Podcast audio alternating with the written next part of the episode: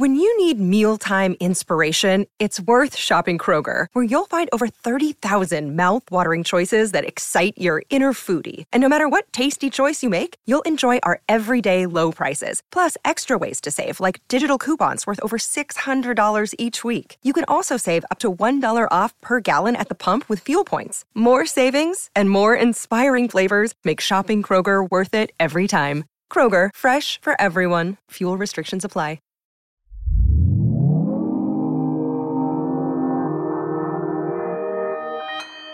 Consequence Podcast Network.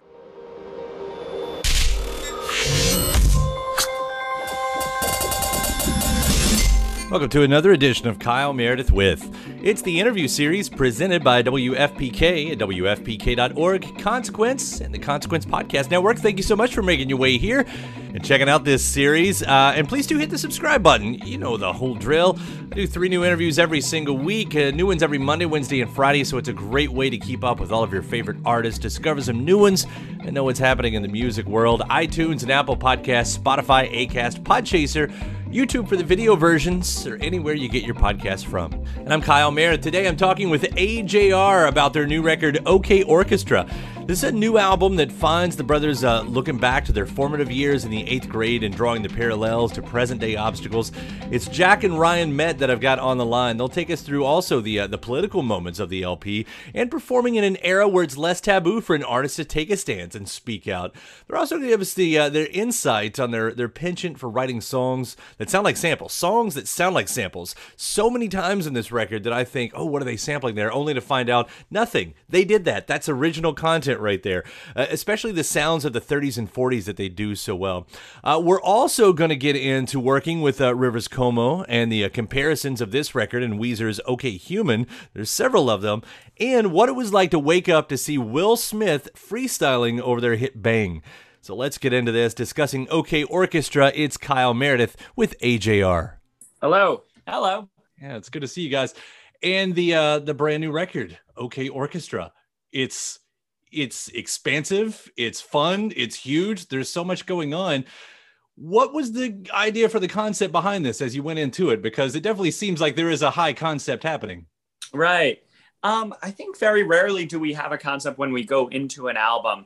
I think usually it's just, let's start with songs. Let's write, you know, the the first five songs uh, that we, we like, and let's start to see, okay, is there a common theme about what we're innately uh, trying to write about? Um, and for the, for the first five we wrote for OK Orchestra, it, it became clear because we were writing it during the pandemic.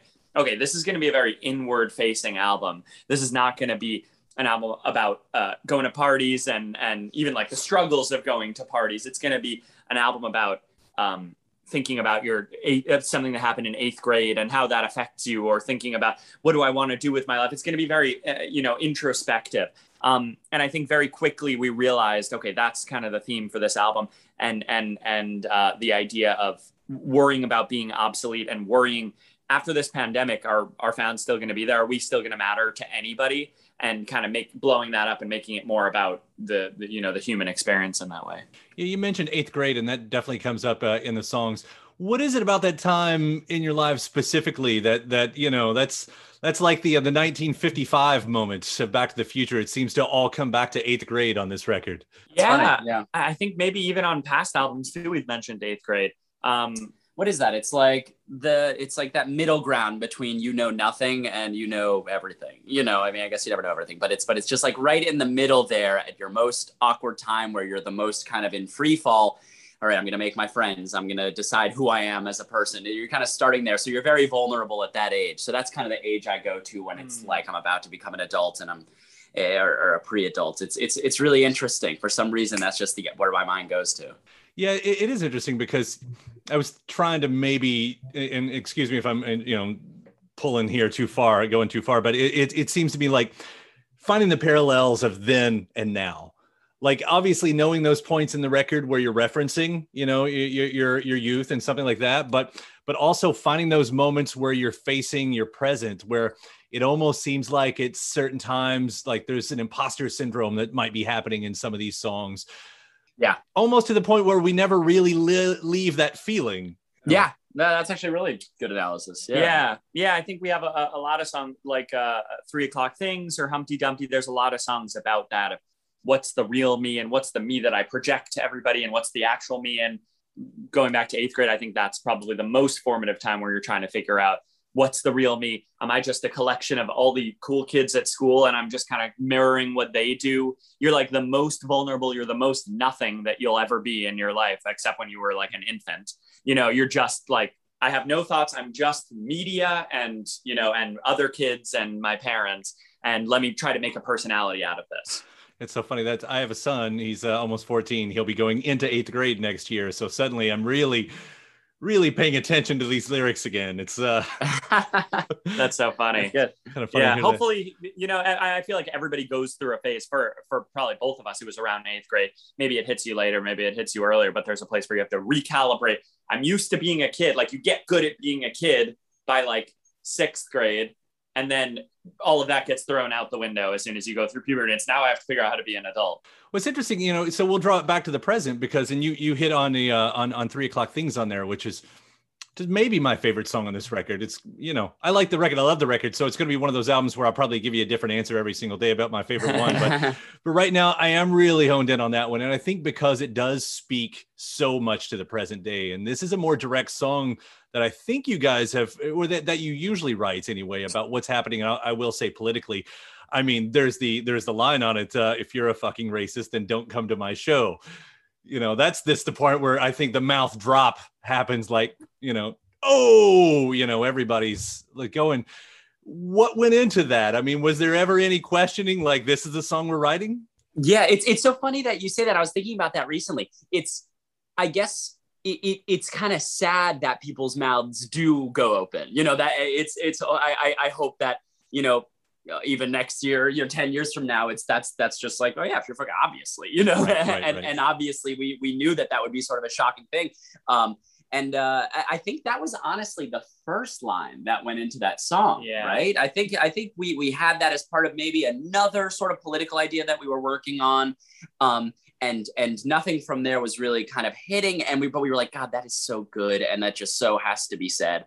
Yeah. Um, and it's just going to be a great moment because uh, it's so true to us. And then it became this sort of interesting song. We might almost maybe worked backwards a little bit. It yeah. was like, we know the one thing that we're going to include for sure is, you know, if you're fucking racist, then don't come to my show. And then there's this really interesting idea, which is, you know, there are two sides of, you know, wh- wh- whatever. There's there's two sides in politics, and I believe this, and I believe this. And it's a little uninteresting to go right in and say, I'm correct. This is my side. Everyone is completely wrong, because it's just not true. You know, th- whether or not you disagree with someone, they have ideas that are valid for that whatever reason, and they can defend it. And we thought that was a lot more interesting than just saying, this is right, this is right. So it is a lot very cloudy, and everyone knows that. But, you know, the one thing for sure that no one can argue with is if you're fucking racist, then don't come to my show. And if you can argue with it, we don't want, we don't do want anything to do with you. So that was kind of the idea. And we thought we worked backwards from there, being like, maybe let's not start it politically. Maybe let's kind of create this world of being awake at three a.m., which is definitely the most vulnerable time in the twenty-four hours of the day, where you really have to be asleep. You're very upset that you're not asleep. Mm-hmm. So your mind sort of takes off on its own and starts reevaluating, like we said, things you said in eighth grade, and am I this? Am I this? And then it sort of ventures into, you know, the world of politics. Is this right? Is this the kind of person I should be? And then it all comes to that sort of flow. So it was. I, I, I'm glad that that's uh, one of your favorites. It's. I'm glad it's uh, uh, our fans, uh, definitely our fans' favorites, because it's definitely one of the more complex ones on the album. It definitely has a story and an arc to it. Well, it's such an interesting angle that you are writing it from too, because, you know, you like, as you're saying, I'm, I'm only repeating you here, but you could have written just a political song. This is almost a song about writing political songs. You know, it's it's that whole thing about, because for the longest time, it's exactly what especially artists in the pop world have been told, like, hey,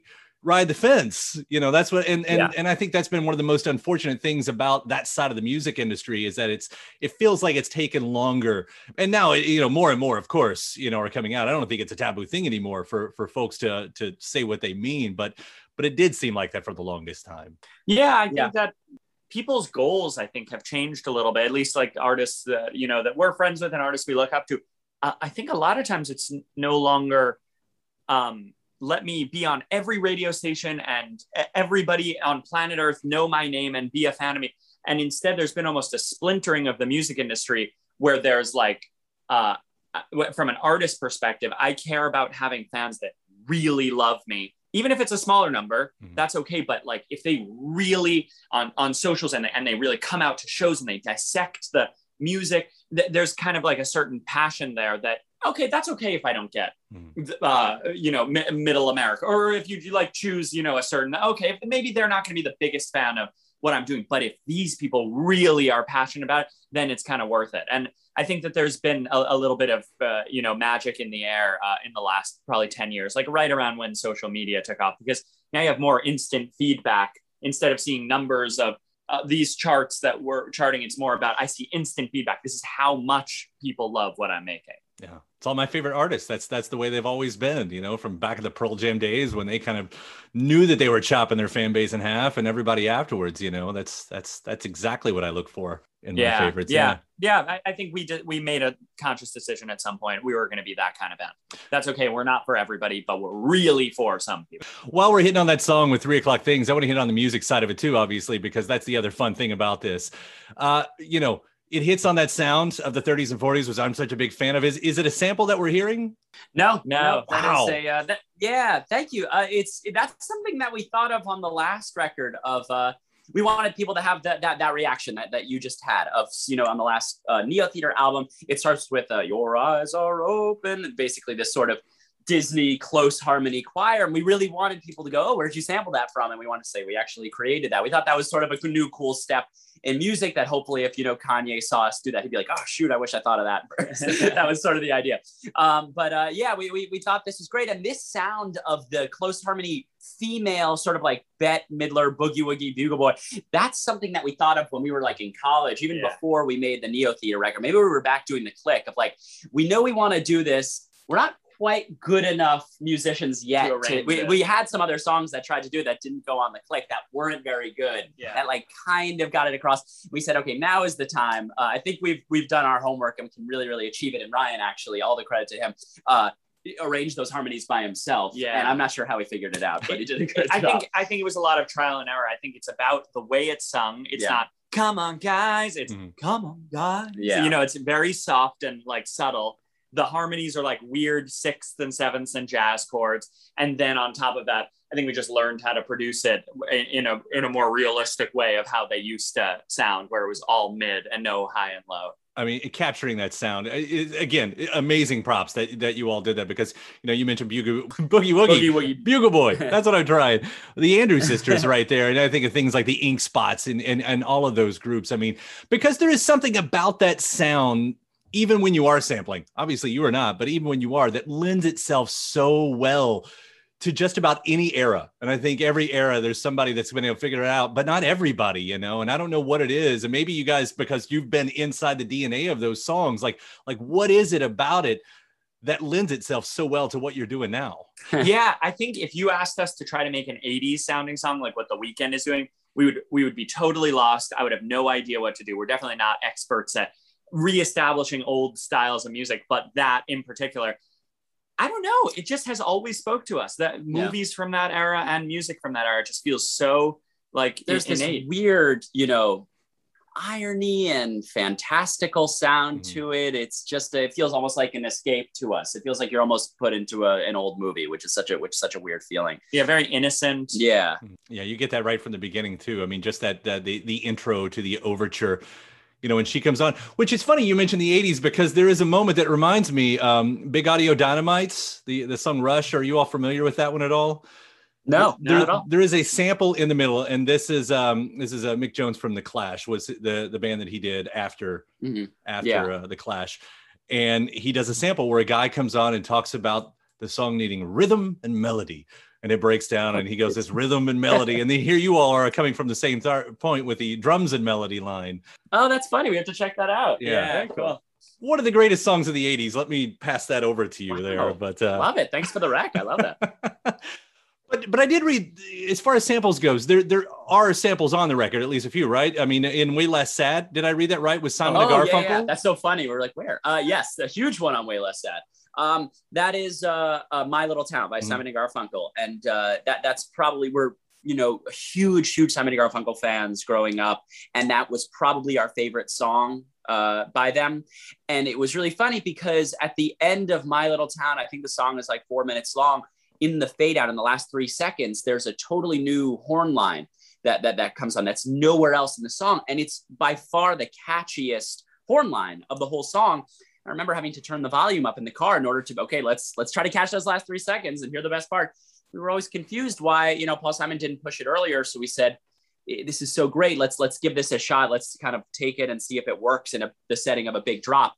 And it was one of those very few and far between magic moments that you get in music that it just works right away and don't change a thing. Like once you put it in, don't touch it. It's good to go.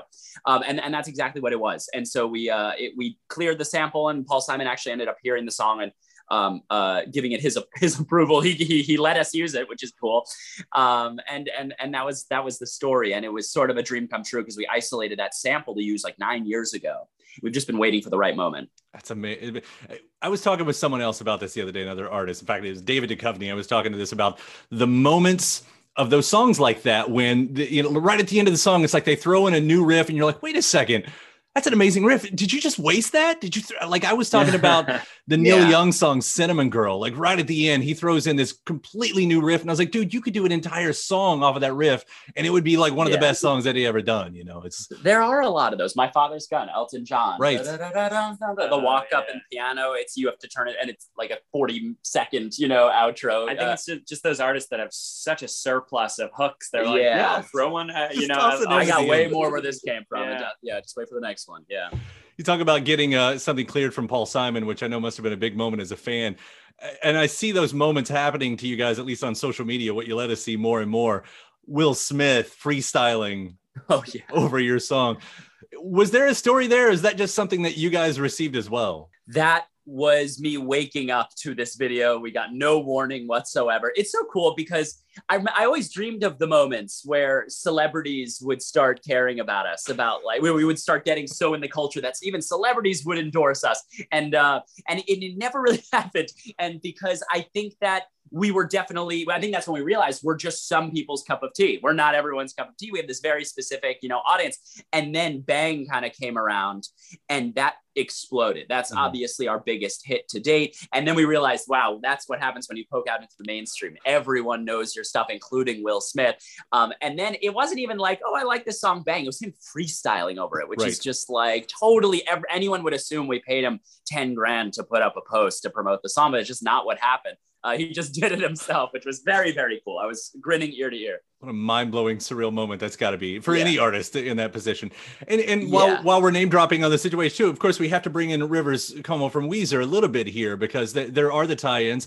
Uh, you guys are part of uh, of, of of their song, uh, All My Favorite Songs. Couldn't remember that for a second. The album title, does that tie into the whole kind of joke as well? Uh, they're OK Human versus Radiohead's no. OK Computer, and now you have OK Orchestra. Is that part of it? No, not at all. Actually, that was a, a, a serious coincidence, and I know that sounds fake. It's not at all. I, I remember we we we put out the album, we put out the title, and he texted me, um, "Hey, what a coincidence with the album names!" And I looked, and I truly didn't know that their album. I knew they were putting out an album. I did not know it was called OK Human. I was like, "Oh my God, it actually is a coincidence, man!" And it's funny because you would think he's writing it in like a sarcastic, oh, what a coincidence. But if you meet Rivers, he is the least sarcastic. He does not use sarcasm. He's just, he was literally saying, oh, cool, cool coincidence. Um, and and no, so that, that that didn't really tie into it all. I think it was just a funny moment of, you know, similar minds and similar writers yeah. having having the same idea. Well, I guess that was, that goes back to the similar minds, similar situations. I mean, when you even take the song, Uh, all my favorite songs. The next line are are slow and sad, uh, which ties right back around to uh, to uh, you know with way less sad. So it's like whatever was happening in both of your worlds was right there. I know it's it's funny, and and I think uh, and, and he even has said this. I just think we're very we have similar brains when it comes to songwriting, um, and, and I realize that those two songs are really similar as well. And we've hung out with him a ton, and and he's one hundred percent right. He has this very self-deprecating left of center way to, uh, of of writing. And that's why we're so fascinated to to spend so much time with him and work with him. We're also both uh, melody first, I think. Yeah. And and I, I think that's I, rather rare in the alt music community. I think a lot of times melody is is a little forgotten and replaced with vibe, ap- atmospheric vibe. And I think Weezer has always done a really good job of doing very pop sensibility melodies, like really pop, like Max Martin level right. melodies, dressing them up with enough electric guitars and drums to feel like a rock song. And I think we we kind of take the the, the same approach. And like I said, it's a, it's a good marriage of friendships, what you guys are doing with each other. I mean, even on that one, you know, collaborative song right there with you, you're all tapping in on theirs. Um, real quick, I, I know we don't have one of the brothers here with, with Adam. He's been doing some really interesting stuff. And I, I was wondering if you guys could uh, talk a bit about that, what he's been up to in D C. Oh my God. Yeah. Wow. Maybe um, if we had been listening to what he was saying for the past five years, we wouldn't know. No. Yeah. He's about to get his P H D, or did he just turn it in? Oh no, no, no he's, he's waiting to, turn to, it in. to yeah, defend yeah. it, right? Yeah. He's about to get his P H D. You're, you've asked the wrong people to describe what he does, but he does a lot of work with the U N, and he, he's fighting for sustainability and, yeah. and, and coming up with, you know, ways to make sustainability cool and appeal to basically the younger mass and younger crowd, and try to get young people involved and in getting excited about saving the earth. Yeah. And writing like policies for politicians. He's doing insane stuff. We just, we should have done more research before you asked that. Research. No, yeah, let me look up his Wikipedia. He's doing the hook version of, uh, of, of the environmental politics of what you guys are doing with the song. See, that's it. That's yeah. all it is. It's... Exactly. Exactly. Yeah. Great, great metaphor. Yeah. yeah. Uh, I love what you guys are doing musically. I, I've been such a fan for a while now, and to continue this, uh, I do think this is my favorite record that you guys have done to date uh, oh, wow. with OK Orchestra. So thank you so much for taking the time to talk about it. It's been a real pleasure talking to you both. Oh, thanks so much. That's really nice. Thanks. Thank you. Uh, take care, and I hope to see whatever uh, live show this produces. I know the, the bigger tour dates are coming, what, uh, next year? Is that right? Yes. Yeah. yeah the, the, those tour dates are next year, and we might be announcing some other ones for later this year. We might be. Awesome. I'll look forward yes. to it. Thank you both for taking the time. We'll see you around soon. Awesome. Thank Thanks, you. man. So you want to be a rock and roll star? No? Well, how about a podcast star? Well, as it turns out, there's a new all-in-one platform just for you. It's called Anchor, and it's the easiest way to make a podcast. And check this out. It's free. There's creation tools that allow you to record and edit your podcast right from your phone or computer, and then Anchor will distribute the podcast for you so it can be heard on Spotify and Apple Podcast and, you know, everywhere else in, uh, in podcast land. And what's even better, you can actually make money from your podcast. Go figure. Uh, no minimum listenership on that. It's everything you need to make a podcast in one place. So go ahead. Download the free Anchor app right now, or go to anchor dot f m to get started. So what are you waiting for? Podcast stardom is within your reach. Now, it was just last year that I, uh, last time I caught up with Ryan Met of A J R. In fact, this was just as their song Bang had come out, and so we were getting into that and twenty nineteen's Neo Theater L P. We got to discuss the uh, New York City brother trio's ability to produce uh, musically adventurous sounds, the fun of being self-referential, and a penchant for writing about growing up. Uh, the Pop Alternative Act also gave us a knack for finding emotional depth in songs about pop culture moments such as The Office and Beats by Dre, using folks like the voice of the New York City subway system and sampling the film Eraserhead in their songs, and an aversion for what Met refers to as the homogenized music currently found on the pop chart. So this is part two of Kyle Meredith with A J R. Hey, how's it going? First off, I got to tell you that that Bang has been such a fun song to listen to this year. Uh, I know you guys have been busy with music. This comes on the heels of uh, of you know Neo Theater just coming out last year, but but what a fantastic track to follow this up with. Uh, first, I, I I guess I should say congratulations. Oh, thank you so much, man. That really means a lot. It, it was funny with with Bang. We we had the track originally while we were writing Neo Theater, and we had a version of the track that was slower, kind of more evil sounding, more minor chords. And we knew something was cool about it. Something felt cool in a way that a Disney villain walks in to the room, you know, and that would be the song that would play. That felt cool and unique, but it wasn't quite uh, digestible for twenty twenty. It didn't have enough of uh, enough modern elements to feel A J R-ish. Right. So we put a pin in it and we did the rest of Neo Theater. And then we did the Neo Theater tour. And at some point during the tour, we started to get re-inspired. Uh, and we realized we had that track. And it just so- sounded so fresh and different from the songs we were playing live. Um, and so we decided to speed it up and change the chords around and add some trap elements. And it ended up sounding, you know, the way it does now. Yeah, and, and updating something like that, you know, making it modern might be the easier part. I, I'm not sure, but but when you're, you know, the references that you're talking about, not just Disney villains, which, you know, of course still could be modern, uh, depending on who you're talking about, but I sort of take that as an old thing, especially, you know, in that last record, as you all were talking about, you know, even heading back to uh, the nineteen thirties and forties for, for choirs and, and, and stuff like that. Like, how far back do you all look for inspiration, and, and where does that come from for you? Is that, is that part of your upbringing? It's definitely part of our upbringing.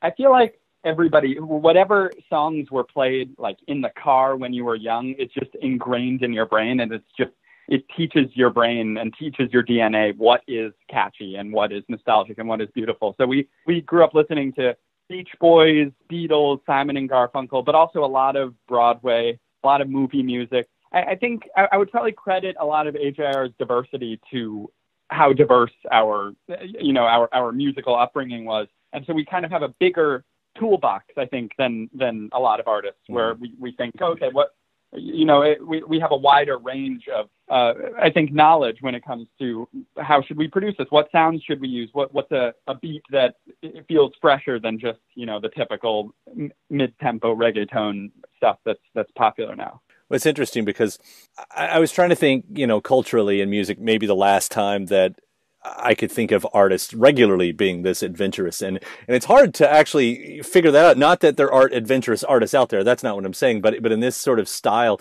And I was thinking, like, maybe in the mid nineties when hip hop embraced jazz so heavily, and there was a lot of that. And, and you also had a, uh, you know, sampling that, that was still a big deal. But it's it's not something that, that happens as, as much these days, to kind of pull in these many different sounds and, and work them into songs that do sound modern and, and relevant. And, and what's the challenge there? Like, how hard is that to make things like that, to take these these classic elements and work them into pop constructs to, to make it sound like it's something that, you know, lives in twenty twenty? Uh, it's extremely challenging. It's it's the absolute hardest part. We we write songs for other artists, and we, we often say that it's it's a lot easier uh, when we're writing songs for, for other artists, just because we, we kind of made this pact when we started really, like, taking off as A J R, that all the songs we were going to write were going to be, it, like you said, adventurous, whether it's a, a lyric about a, about a topic that's never been written before, or, you know, or, or a musical bed that people, people's eyes open when they hear, and they, they say, oh my God, what, what is this? I can't even, like, you know, trace these roots. So it, we've kind of set a, a pact for ourselves a little bit that makes it extremely challenging to write an A J R song. Um, I think to answer your question, the, I think if you look just scientifically, songs are definitely starting to sound more and more similar, mm-hmm. uh, especially with trap, especially with the internet sound banks that are available now. Like, stuff like, I love Splice, like, which is a, I don't know if you know, it's mm-hmm. just an, an internet sound bank where you can get, you know, different samples and drums and stuff. It's, it, there used to be a cool element of, I've collected these samples, you know, I've collected these snares, this is my own private collection, and maybe I'll share a couple with you. And that has kind of gone away. And it's interesting, it's a little bit homogenized general sound of pop music, because every producer, the top producer in the world and the guy that just got GarageBand, are all... all have access to these same trap drums that are popular on Splice. And so I think just, yeah, so like technically music is getting more and more similar sounding. And so it presents more of a challenge for us, because we're so against using, you know, the trap snare that, that's so recognizable, or the, the reggaeton beat. We're we're so anti that just with A J R, just because it, it's a little bit boring to us. And so there's less of a range of, okay, we have this, The, this old vibe of, uh, the, the, like I said, the, the villain walking in with the horn. Now, how do we approach it for twenty twenty? Do we go with the trap at halftime? Do we go with the four on the floor, E D M? There's just less and less options that feel modern. Um, and so we're, we're, you know, we're still chugging away, and I'm, I'm kind of, I'm pretty proud of all the songs on Neo Theater and what we're doing now, that we're able to keep kind of breaking new ground. But it's an interesting time in music, for sure. And beyond the beats, though, I mean, the most, you know, impressive part, and, you know, beyond just these songs being really fun, I mean, you could you can just enjoy them. You don't have to overanalyze them, of course, but but when you do, it, you know, it it goes beyond the beats. It is those horns that you're bringing in. It's it's the way that you use a keyboard. It's it's the way that you use uh, other vocal elements, whether it's, you know, the sampling that you had done early on, or or like on Bang, like this is, so uh, I'll let you tell the story here, but this is the New York subway guy, right? It is, yeah. We we had a demo where I was going, here we go. And we thought, who do we know that's like a radio announcer kind of guy that is like in some way announcing, here we go, here's the big chorus, everybody, listen up. And we, we remembered we the the guy who does the voice of the New York City subway system wrote to us maybe four or five years ago saying that he was a fan. And we just had the email in our inbox. And so we decided to reach back out, and he was super cool and recorded, here we go, in metronome. And it, it was... It was a, the perfect voice that we wanted. So using these, though, whether it's, you know, uh, being ahead of the situation, like it sounds like you are, sort of having the the idea in mind, or how often do you go hunting, whether maybe it's for sampling or something like that, and and what is it like to use that as a writing tool? I mean, to, to fit that in something that, you know, you, you, that already exists. You know, well, I should say something, using something that already exists and, and trying to fit that in something that you're trying to create separate.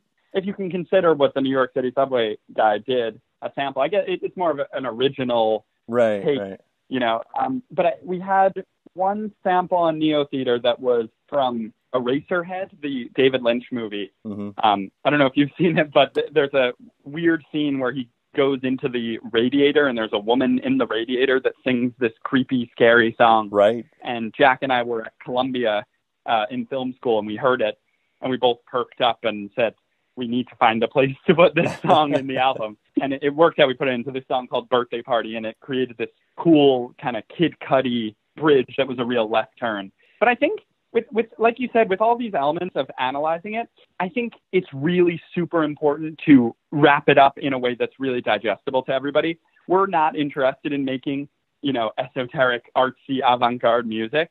It, it's never really been our goal. We love making essentially pop songs and mm. pop alternative songs. And I think that's probably my favorite thing about the Beach Boys, that on first listen, they're just really catchy songs that are, you, you just get the chorus right away and they make you feel something with the chords. But then upon closer look, you, you find out, wow, these chord changes are so complex. Oh my God, the French horn. Well, I've never heard some, you know, it, it doesn't do that kind of arrangement.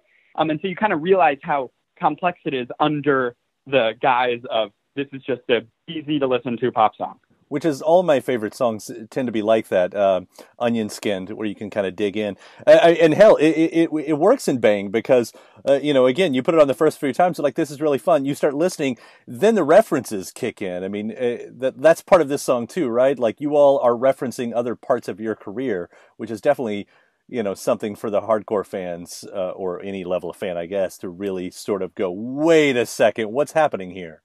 Yeah. Uh, we, we started doing that recently. We, we we started that on Neo Theater, where we every song on Neo Theater had a piece of another song in it. Um, and so we, I, I guess this came from we, we kind of realized our fans tend to be really smart people, like often smarter than us.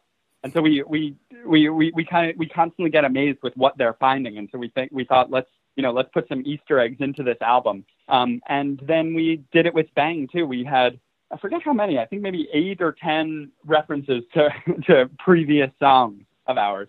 Um, and I think we'll probably do something like that in a totally different way again on the next album. Because you're right, it, it's like a great movie where the first time you watch it, you're like, oh, this was a fun movie about uh, fish. And, you know, oh, oh, a Pixar movie about fish. And then you watch it again, and you're like, oh, wow, these, these themes are really important. It's about fatherhood, you know, right. um, and, and they're Easter eggs to other movies. You realize how complex it is. Yeah. D- did you have a sense of, of how quick they were picking up on it once you started putting the song out there? They picked up on it way faster than I thought they would. We wanted to put out the album and put out the song and spend a week not saying anything and see, like, maybe it will start to spread through the fan base. And they got it so quickly. Um, they, we, we, we had to kind of post about the Easter eggs within the next two days because it spread so quickly among the fan base. Yeah. But I mean, even, even this, uh, the, the themes that you all have talked about with Bang I- itself, like, that picks up immediately where it seems anyway to me, where Next Up Forever leaves off on Neo Theater, about uh, that line about not being ready to grow up. I mean, that's, that's the, like the, the thesis of Bang, right? I think so. Yeah. I think that's a theme that we write about a lot, and we try to keep it very autobiographical because I think it's easy to, to uh, something I, I saw a lot from the Beach Boys also is w- when they were older, you know, when they were like thirty-five, they were singing about being fifteen and being in high school, and that's fun, but it, it doesn't really ring true for us. So I think we try to just write exactly where we're at in terms of this growing up journey. Um, and so it, when we were writing Next Up Forever, we were definitely feeling scared to put out the album and scared to move forward because we had just gotten our first little taste of success. And it, a little part of us was feeling like, oh, maybe it's better to look forward to this. We've been working as this band for, at the time, twelve years. It, I've gotten used to just looking forward to success and putting it on a pedestal. What if it doesn't deliver? And so we wrote that about Next Up Forever and, and kind of related it to growing up in general and different examples, graduation and stuff. And then we wrote Bang. Yeah, you're right. It's kind of the sequel. It's it's a little bit of, okay, now we're in this nebulous place in between being kids and adults. Uh, we're doing all the things that our parents do, but I don't quite feel like an adult yet. You know, what, what what's going on? When when is this coming? Be- beyond the self-referential, just the cultural referential moments, you take a song like Beats, where you talk about Beats by Dre, or, or heading all the way back to Netflix and, and, and The Office. Do those, I mean, are those natural writing styles for you all, or do they start like as inside jokes?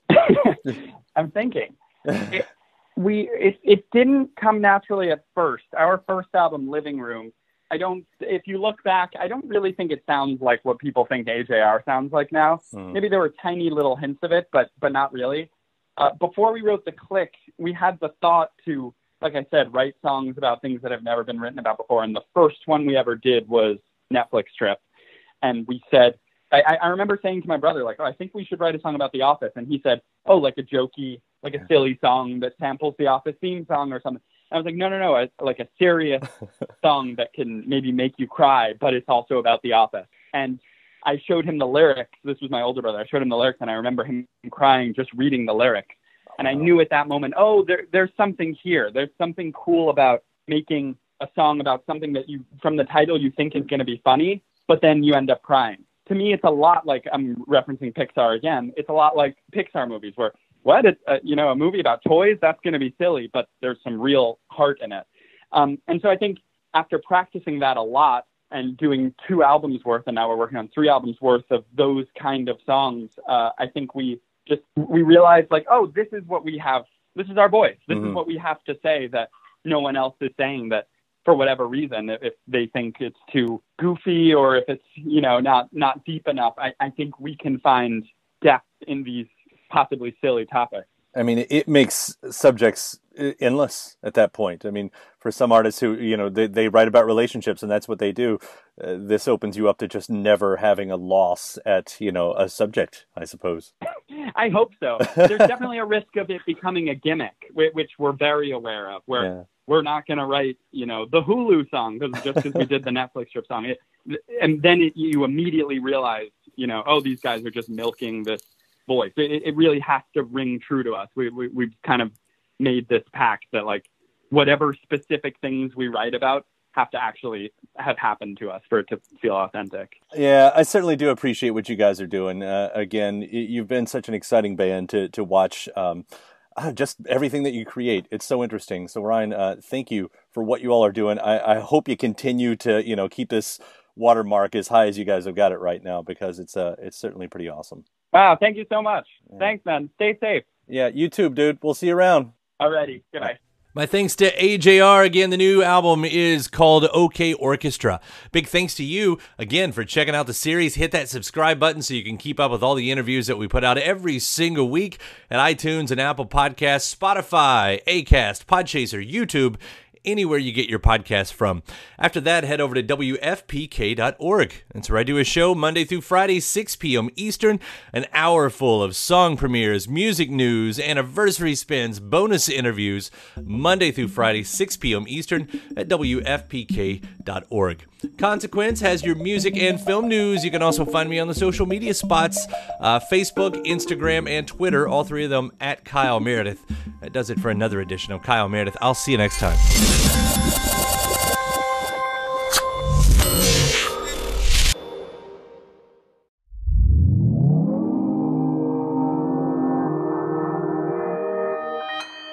Consequence Podcast Network. When you need mealtime inspiration, it's worth shopping Kroger, where you'll find over thirty thousand mouthwatering choices that excite your inner foodie. And no matter what tasty choice you make, you'll enjoy our everyday low prices, plus extra ways to save, like digital coupons worth over six hundred dollars each week. You can also save up to one dollar off per gallon at the pump with fuel points. More savings and more inspiring flavors make shopping Kroger worth it every time. Kroger, fresh for everyone. Fuel restrictions apply. When you need mealtime inspiration, it's worth shopping Kroger, where you'll find over thirty thousand mouthwatering choices that excite your inner foodie. And no matter what tasty choice you make, you'll enjoy our everyday low prices, plus extra ways to save, like digital coupons worth over six hundred dollars each week. You can also save up to one dollar off per gallon at the pump with fuel points. More savings and more inspiring flavors make shopping Kroger worth it every time. Kroger, fresh for everyone. Fuel restrictions apply.